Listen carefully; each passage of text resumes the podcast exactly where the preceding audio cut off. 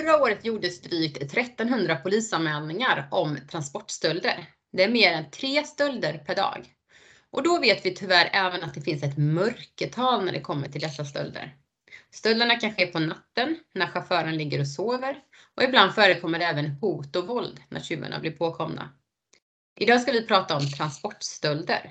Mitt namn är Åsa Lundin och i dagens avsnitt har jag med Magnus Persson som är utredningschef på Länsförsäkringar. Hej Magnus och välkommen till Larmtjänstpodden. Hej, tack Åsa. Eh, Du har faktiskt varit med i podden en gång tidigare och pratat eh, om samma tema. Men eh, jag vill gärna att du kör en presentation om dig ändå. Mm. Ja, Magnus Persson heter jag. Jag är nu utredningschef på Länsförsäkringar. Har jobbat här i knappt fyra år. Eh, har en bakgrund då inom polisen i eh, knappt tretton år. Eh, där jag bland annat har jobbat med utredningar kring den här typen av problematik. Och även jobbat då i säkerhetsbranschen, där jag varit säkerhetschef för ett eh, transportföretag. Mm. Eh, där vi också jobbade väldigt, väldigt mycket med de här frågorna. Och det jag brinner för då, det är den här skadeförebyggande delen i, mm. kring de här transportstölderna. Mm, och bra, för vi kommer ju komma in på, på det också. Eh, vi, jag nämnde här i inledningen då att vi ska prata om transportstölder.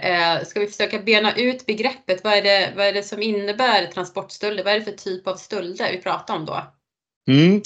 Det, att göra det enkelt för sig, det är ju att titta på det som polisen kallas för brottskoden då, nio åtta noll fyra. Och det är då egentligen, om jag läser innantill här, stöld ur eller från lastbil, släpfordon, järnvägsvagn eller lastbärare. Avsett för yrkesmässig godsbefordran. Mm. Och i vardagligt tal pratar man ju kanske då framförallt om kapellskärningar, det vill säga när, när bilarna eller lastbilarna är på väg från ett ställe till ett annat och parkerar längs med vägen, så har vi då kapellskärningar. Eller att man går in eh, på annat sätt i, i fordonet och, och tar det som finns där inne helt enkelt. Mm. Um. Hur stort är det här problemet? Kan du berätta kort om det? Hur mycket stjäls? Mm.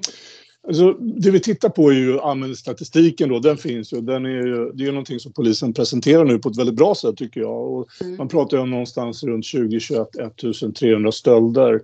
Vilket då är, precis som du beskrev där, mer än tre stölder per dag. Det som är viktigt att komma ihåg i det här då är att vi, vi, vi tror ju och vi vet ju att det finns ett stort mörkertal kring det här. Mm. Jag pratar ganska ofta med Daniel Ekvall som är professor vid högskolan i Borås som forskar inom då transportsäkerhet och transportfrågor. Och då finns det en uppskattning på någonstans runt tre tusen anmälda stölder. Mm. Då pratar vi då inte om stölder som är på en terminal, det vill säga när godset ligger och vilar och man kan uttrycka sig lite slarvigt på att köras mm. ut nästa dag eller köras vidare. Då tror vi att siffran, eller han tror rättare sagt att siffran är någonstans runt kanske upp till fyra tusen stölder. Så, och, och, och det är väl där sannolikt det ligger. Anledningen till att det är ett mörkertal är ju att dels så, så kanske man ofta kommer under då försäkringens självrisk eh, och, och då väljer man då att inte göra anmälan. Och sen kanske man är lite okunskap kring varför ska jag polisanmäla och så. Men jag tror vi kommer in på det lite senare. Mm.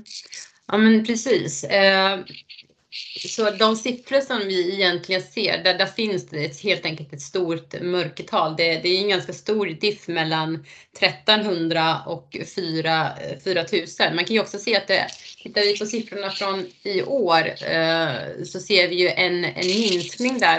Eh, går du att lita på den statistiken att det minskar eller kan det helt enkelt ha med mörkertalet som äter upp, eh, upp polisanmälningar? Ja, det där är ju såklart väldigt svårt att, att, att sia om och, och så. Mörkertalet är stort, det vet vi. Eh, när jag pratar då med Daniel Ekvall som är den som jobbar med de här frågorna väldigt mycket och med andra i branschen så, så vi ser inte på vårat försäkringsbolag att det minskar i våran inkom, inkorg eh, utan det är fortsatt ganska högt inflöde och, och framförallt så är det lite dyrare eh, tillgrepp som sker. Mm. Um...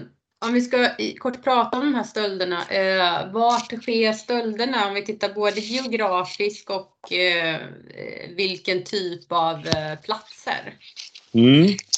Eh, återigen så, så tycker jag då att polisen, och de var ju med vid det förra poddinspelningen, har ju då jobbat fram den här månadsstatistiken kring transportstölder i Sverige. Mm. Eh, och, och det man kan se utifrån den, och det rimmar väl väldigt bra med våran bild också, det är ju det att det är på de stora rastplatserna, noderna på väg in i Sverige, det vill säga Helsingborg, vi pratar Göteborg, Göteborgsområdet, vi pratar längs de stora lederna upp in till Stockholm, eh, områden där det finns eh, även omlastningsplatser, sådana här transportnav som till exempel Jönköping.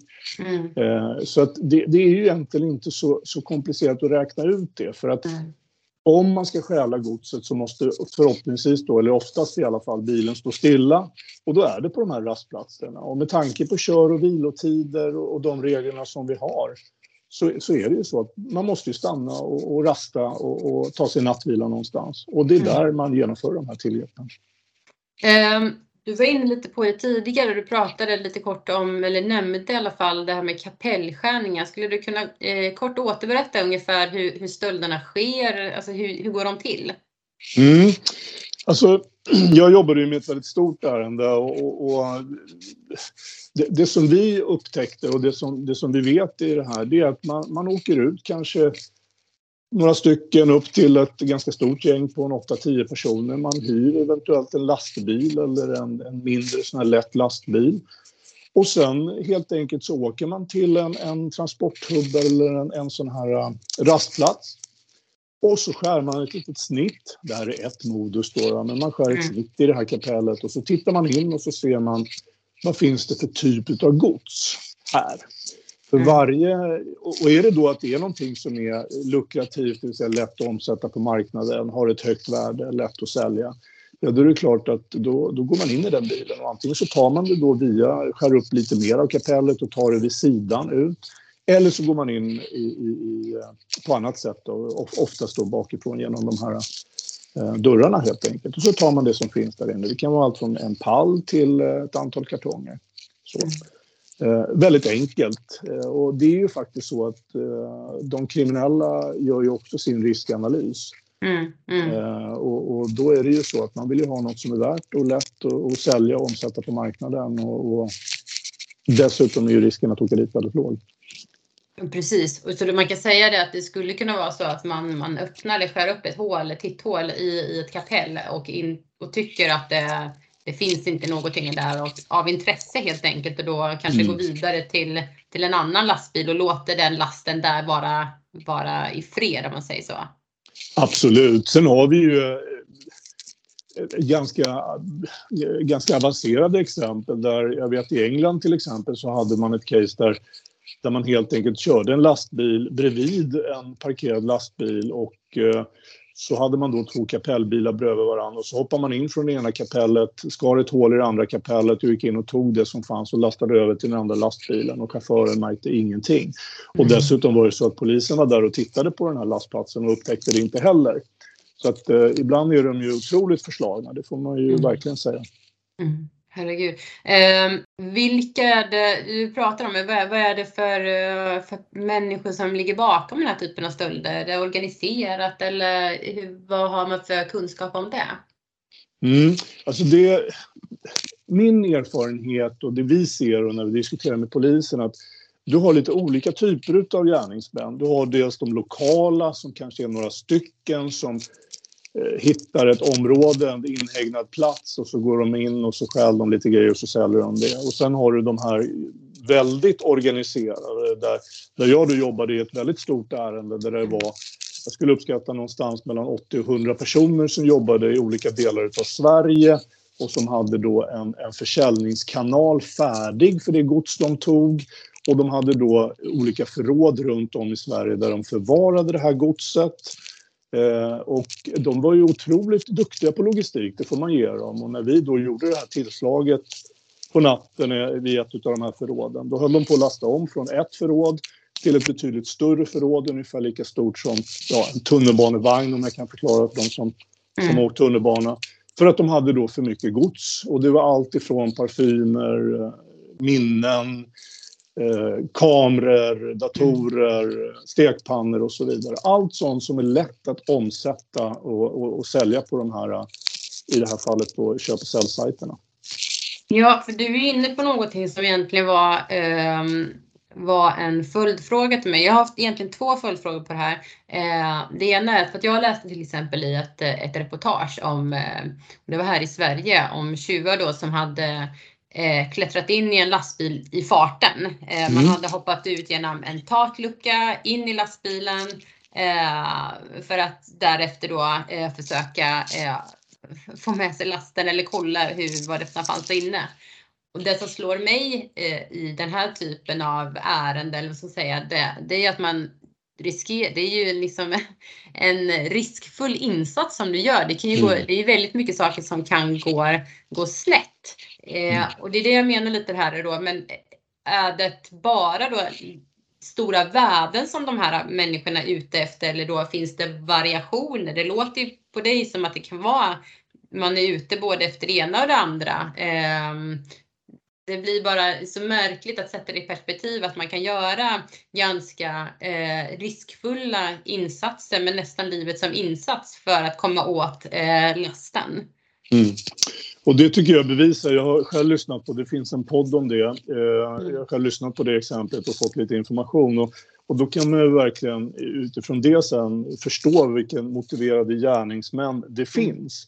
Det är ju såklart en ovanlig, och det här fenomenet har ju funnits i Europa tidigare, nu har det kommit till Sverige. Och i det fallet, om jag inte missminner mig, så var ju huvuddelen av det gods som tillgreps utav de här skickades ju då utomlands. Så att en del säljs utav det här godset säljs i Sverige, en del skickas direkt utomlands. Och, och där har jag ingen uppskattning på hur mycket som går var någonstans. Men, men det är klart att om, om du är en, en stor motiverad grupp som jobbar i tillsammans, så kan mm. du kanske göra en typ av angrepp. Och är det några stycken lite mer lokalt kriminella, så om vi kallar dem för tjuvarna, mm. då, då gör du kanske lite andra typer av tillgrepp. Och då kanske mm. man ger sig på budbilar eh, eller mindre fordon, eller de här lokala parkeringsområdena då, där det mm. finns eh, de här lastplatserna. Mm. Och jag, vi hörde ju idag på, på en av de stora tidningarna i Sverige att det var en budbilschaufför som hade blivit rånad på sin bil här. Mm. Och det är ju klart, det är ju inga angrepp som vi vill se komma till Sverige. Det vill vi absolut inte ha här. Nej. Eh, Magnus, eh, vad ser ni eh, inom branschen att man, eh, man själv, för du har ju nämnt eh, lite olika saker, men kan man se, vad, vad ser man är det vanliga eh, typer av gods som man ofta stjäl i den här typen av stölder? Mm. Och jag skulle verkligen säga att man, man får nästan vända på det. Så här, vad är lätt att sälja idag för en kriminell? Och det är lite grann där jag tror att angreppspunkten måste vara, både från polisen men också från, från oss andra. Alltså, var, vad är det för grejer man köper? Och då är det kläder, det är minnen, det är datorer, mycket elektronik. Mm. Men vi ser även till exempel mat som stjäls. I, i, till exempel i, i införselställen i Sverige så försvinner en massa lax.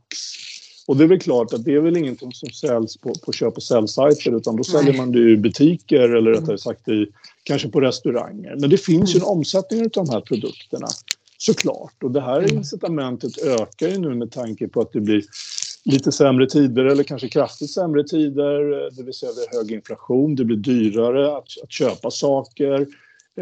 Det finns en komponentpris som har funnits, och den finns, vad jag vet, i alla fall kvar till viss del. Vilket gör att incitamentet för att stjäla blir ju förmodligen inte mindre, utan tvärtom större. Så att allt egentligen som kan omsättas på, på den, den illegala marknaden. Och det är mm. där jag tror att vi måste sätta in resurser för att komma åt problemet. Mm. Eh, om vi ska bara i kort nämna då det här nu som eh, stjäls, det här som polisanmäls. Eh, vad, hur mycket är det som faktiskt klaras upp? Mm.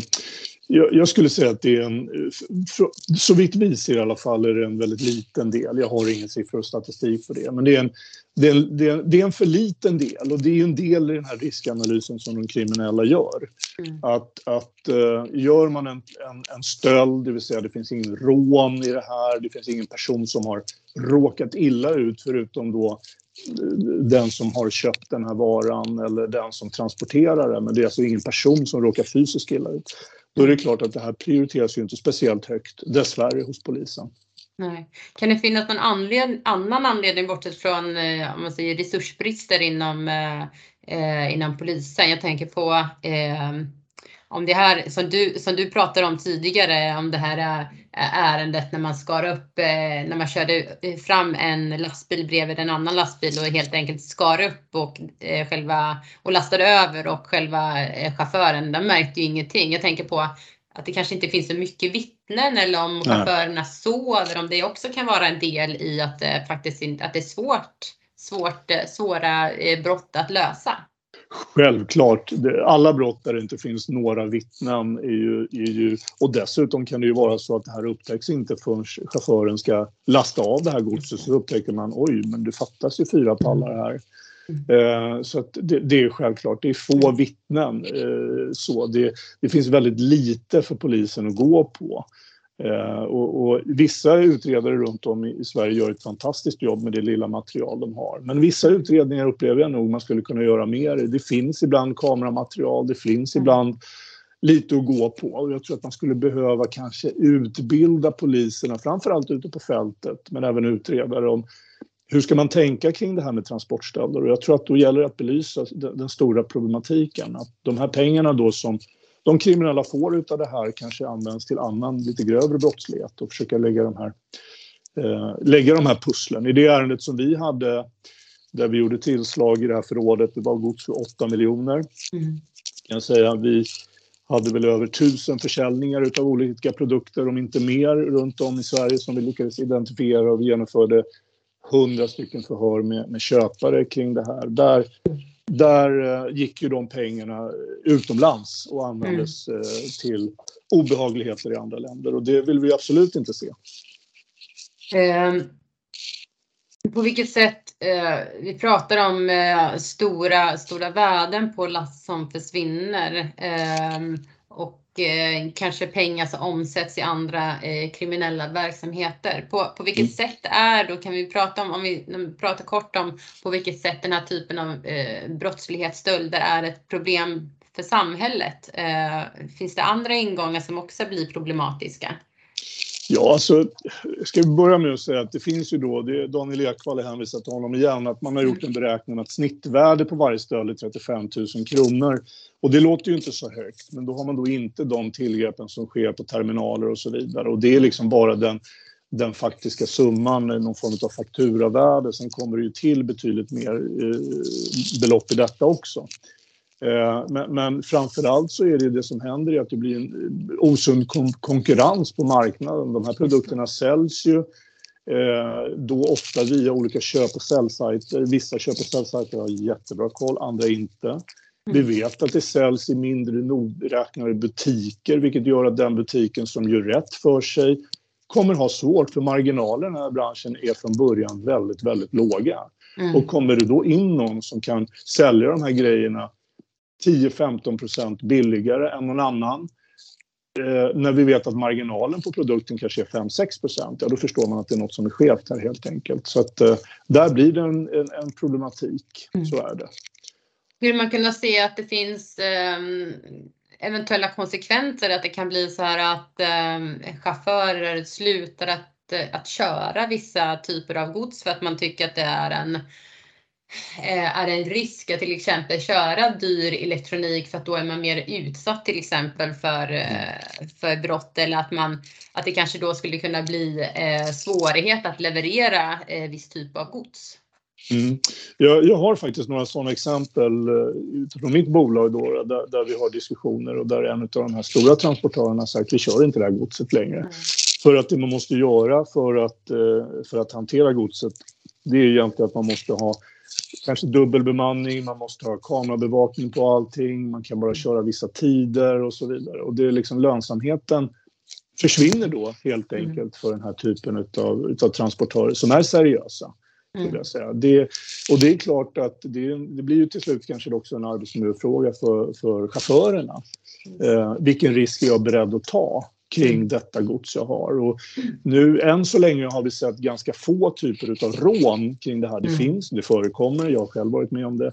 Men i Sverige är det förhållandevis lågt problem, medan i Europa är det betydligt större, och det vill vi inte se hit. Men i förlängningen så, så kanske det är det som kommer hit. Och det där måste vi då göra någonting åt innan det kommer hit helt enkelt.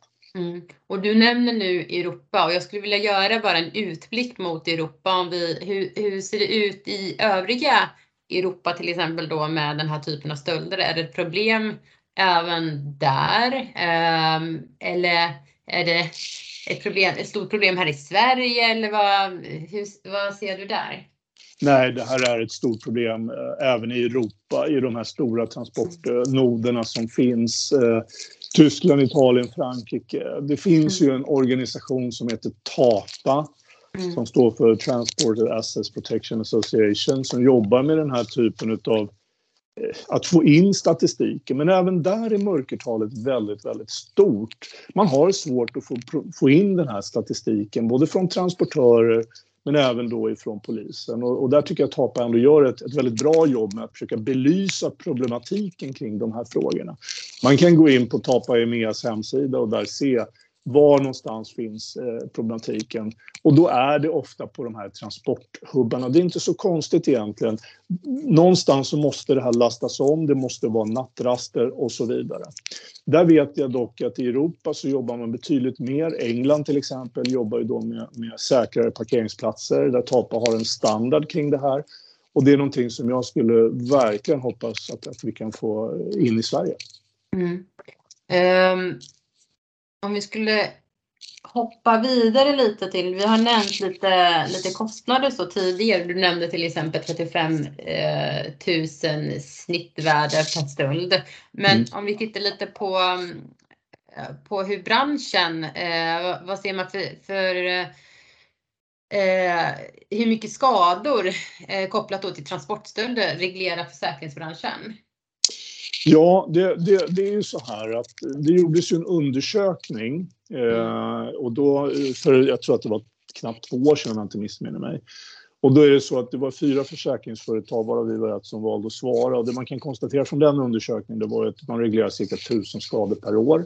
Mm. Och det är det att man reglerar det. Då ska vi komma ihåg att det är ett stort mörkertal från början. Och dessutom reglerar vi bara de, nästan alltid reglerar bara de som kommer ovanför en självrisk. Just det. Så det är betydligt, betydligt större andel egentligen. Så. Mm. Eh, och dessutom så är det försäkringssekretess så man går inte ut med några belopp helt enkelt. Så. Eh, du har ju pratat om, eh, vi har återkommit mycket, många gånger till de här mörkertalen. Eh, eh, varför tror vi att det är så stora mörkertal? Vi har pratat lite om, om självrisk och så, men finns det andra indikationer på att man kanske inte anmäler eh, mm. de här stölderna? Det, det är återigen, det har gjorts ett antal undersökningar kring det där och det, det, det som man nästan alltid slås av när man läser de här fritextsvaren det, det händer ju ändå ingenting. Eh, och det är ju då en utbildningsfråga som man måste ta till sig att, att förstå att man tycker inte att det händer någonting och det kan mycket väl vara så att just min stöld utreds inte eller just mitt mm. angrepp utreds inte. Men det som är viktigt i det här är att polisen kan bygga en bild, ett pussel kring var sker de. Mm. Och då kanske det är så att om man då anmäler så kommer det här höjas upp och man kanske får ökade resurser till att jobba med det här från polisen. Det är också mm. viktigt från våran sida när vi hjälper till att skadeförebygga att vi då gör den här kartbilden och försöker få då våra transportörer och, och liksom här är bra, bättre ställen att stanna på nattetid till exempel. Jag, jag tror att det är viktigt att förstå det att det här mörkertalet, det, det ska vi försöka få bort helt mm. enkelt. Vi måste hjälpas åt det. Mm. Eh, och nu, nu nämnde du en sak som jag tänkte fråga om och det är det ska, skadeförebyggande arbetet. Hur kan man jobba där?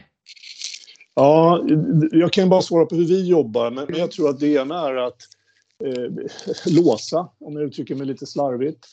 Eh, det vi gör det är att vi gör ut foldrar om säkerhet på väg, hur man ska tänka som chaufför, var ska jag parkera, hur ska jag nattparkera, var ska jag... Vilken typ av gods, vad finns det för säkerhetshjälpmedel och då är ju att låsa är ju ett, en del. Det finns ju spårsändare och man kan sätta in det i lasten och så markera det tydligt att för, för de kriminella att om ni tar någonting i den här bilen så kan det vara så att vi kan spåra detta om mm. det försvinner. Eh, polisanmälningarna är ju en del i det skadeförebyggande arbetet. Mm. Eh, jag tror också en viktig del är att något som vi jobbar mycket med nu, det är att försöka hjälpa varukö- alltså de som, varuägaren, transportköparen, att ha med säkerhet som kriterier vid upphandlingarna. Alltså de seriösa transportföretagen som jobbar aktivt med sitt säkerhetsarbete bör premieras. Mm. Då tycker jag att vi har kommit långt i det skadeförebyggande arbetet. Det vill säga, tar jag ansvar som chaufför och som varuköpare med att liksom, vi vill att godset ska komma, här, komma fram helt och rent och säkert. Mm. Ja, då ska det premieras vid upphandlingen helt enkelt. Mm. Om man, vi pratar ju om skadeförebyggande arbetet, då kan man prata om en högre nivå. Men om vi ska gå ner bara till den enskilda chauffören. Du var inne lite på låsa. Vad skulle man kunna ge de enskilda chaufförerna för tips att tänka på för att minska risken för stöld? Ja, alltså det, det, det här är lätt att, att säga men svårare att göra. Det är ju det här att planera rutten. Mm. Om, om det är så att man ska eh, natta eller att rasta, så använd, och då säger jag, så säkra rastplatser som möjligt. Det finns några stycken eh, sådana här rastplatser eh, där man då har inhägnat, man har kamerabevakning på, men de är alldeles för små, ska jag säga. Mm. Eh, så. Det, det är en stor del. Sen är det just för chauffören att bely, belys problematiken med, med, med, med transportörer, med åkeriet och, och, och prata om de här säkerhetsfrågorna. Och jag tror att mycket handlar om att mentalt bestämma oss för, nej, men vi ska ha bra hög säkerhet på vårt, vårt åkeri eh, och så prata om de frågorna. Det är så vi jobbar när vi är ute och, och informerar och utbildar helt enkelt transportörer kring de här frågorna. Mm. Jag såg även något tips eh, om att man eh, ska eh, hålla lite tyst om vad det är för typ av gods kanske också som man, eh, som man kör för att, inte, för att minska risken där att, att folk ska känna till vad det är den specifika chauffören eller lastbilen kör. Är det något man kan tänka på också? Absolut, det, det är en jättebra del och i, i vissa fall så blir det så per automatik, men det är klart att det är ingenting man ska skylta med. Nej. Så är det. Jag skulle också säga att när man kör högvärdigt gods eller, eller sånt som är lätt att omsätta på marknaden, så skulle jag alltid, och det råder vi alltid, använd hårdsidesfordon, det vill säga hardsides, och inte sådana här kapellbilar. Mm. Så att de här kriminella i alla fall inte får den möjligheten att skära upp och kolla vad finns här inne. Mm. Eh, för det, det vet vi och det ser vi att, att vi har betydligt färre problem med de typer av fordon som har hard sides helt enkelt. Mm. Så, och, och ta upp med ditt åkeri att ja, men vi, vi vill jobba säkert, hur, hur ska vi göra det? Utbildning, diskutera och sen använda de säkerhetshjälpmedel som finns. Lås, hårdsidor, spårningsutrustning, använd säkra, så säkra rastplatser som det finns. Mm. Bra. Eh, hur ser du på försäkringsbranschens eller, och, och ni på eh, Länsförsäkringar, ert arbete med, med polisen? Mm. Jag säger så här, jag tycker att det blir bättre och bättre, och dels så är det så att vi jobbar ju tillsammans nu i det här som kallas för vägsamverkan, som där Larmtjänst sitter med, vi från Länsförsäkringar sitter med också eh, och, och diskuterar de här frågorna, och man har tagit fram den här transportstölderproblematiken. Så att jag, jag upplever att polisen har, har haft de här frågorna på agendan eh, när jag jobbade på i transportbranschen. Nu har det under ett par år varit lite... lite vikande intresse, men nu sista åren här så tycker jag att de har kommit igång och, och faktiskt börjar jobba med de här frågorna. Men då är det återigen, vi, vi skulle vilja se bättre utbildning för de poliser ute på fältet. Liksom, vad, vad, vad är en transportstöld? Hur ska jag tänka när jag kommer fram till en lastbil? Vad ska jag göra? Hur ska jag jobba helt enkelt? Mm. Och nu nämnde du i det här samverkansprojektet, eh, vägsamverkan. Mm. Eh, skulle du kunna börja beskriva Eh, vad är tanken med det samverkansprojektet? Vad har man för mål och syfte och vad har man gjort? Mm. Alltså målet är ju att belysa problematiken kring stölder på vägen och att minska dem. Det är ju hela, hela idén med det här. Och då är det så att man, man dels har tagit fram ett telefonnummer där man kan ringa in tips helt enkelt. Mm. Eh, och då är det inte sådana tips där det är pågående brottsligt angrepp, då ska man självklart ringa ett ett två. Men till exempel, som jag tycker är ett bra tips som jag brukar ge, om ni upplever ett ställe där ni känner här, här ibland när jag åker förbi så ser jag människor som smyger eller parkerade bilar som ser lite konstiga ut. Då kan man ringa in det tipset och så kan då polisen får det, men även larmtjänsten kan få de frågorna. Man har tips på gods som har försvunnit någonstans eller man anar att det här godset kan skickas på ett ställe, då kan man också ringa in och tipsa. Mm, bra. Och då kommer jag säga faktiskt telefonnumret här nu för att, så att man vet det, och då är det noll två noll, tre ett fem, tre ett fem och det är mm. då vägsamverkans tipstelefon. Eh, bra att känna till för eh, ni som lyssnar. Eh, vad skulle du säga är liksom eh, nyckeldelarna för att komma, komma till bukt med denna typ av stölder? Mm. Nyckeldelen är, det är flera, men ökad lagföring skulle mm. jag säga. Att eh, verkligen eh, jobba med att eh, vara mer synlig eh, på vägarna. Vi pratar om kapabla väktare i någon form av eh, skadeförebyggande del. Det vill säga då en kapabel väktare är ju då polis, eh, väktare eller kamerabevakning. Säkrare rastplatser. Jag skulle säga helt säkra är svårt att göra, men i alla fall betydligt säkrare rastplatser, inhägnad, kamerabevakade, trevliga rastplatser där man vill vara med en, en, en låg eller rimlig kostnad, skulle jag säga. Mm. De här rastplatserna ska ligga på bra avstånd, det ska inte vara för långt emellan, det vill säga du ska kunna planera din körning på ett bra sätt. Och vi vet ju alla som är ute och kör på vägen att köer eller andra problem kan uppstå. Då ska du inte vara tvungen att stanna på ett osäkert ställe tre mil utanför, kanske till exempel Jönköping, utan faktiskt ha ett, ett säkrare alternativ någon annanstans. Eh, så det tror jag är, är... Sen har jag ju en dröm kring detta, och det är ju att ha, ha då en branschgemensam standard Eh, säkerhetsmässigt för att köra den här typen av högvärdigt gods, och, och då kanske ha TAPA-standard mer än vad vi har i Sverige idag till exempel, men det är så. Ja, men bra, bra sammanfattat där, Magnus. Eh, jag har egentligen slut på frågor, men skulle du, är det någonting som du tycker är värt att eh, ta upp ytterligare utöver det som jag har, eh, har frågat dig om här? Ja, jag vill passa på att tacka polisen för det här engagemanget gällande transportstölder som jag ändå upplever att det har blivit ett uppsving i. Och sen ett, ett budskap som, som jag tycker är viktigt och som, som är väldigt viktigt för att se till att det inte blir så mycket transportstölder framöver. Det är helt enkelt att vi har alla ett ansvar att inte köpa stöldgods, vare sig på nätet eller om vi misstänker att det finns i butik. Så, för att det är vi som handlar eller köper de här produkterna som, som föder den här kriminal, kriminaliteten. Då tackar jag för dig, Magnus, att du tog dig tid och var med i Larmtjänstpodden. Mm. Tack. Eh, ni har hört Larmtjänstpodden, som är en podd från Larmtjänst som jobbar för att bekämpa försäkringsrelaterad brottslighet. Dagens gäst var Magnus Persson och jag heter Åsa Lundin. Ni får gärna dela podden i alla era sociala kanaler, så tackar jag för att ni lyssnade och hoppas såklart att vi hörs igen. Tack!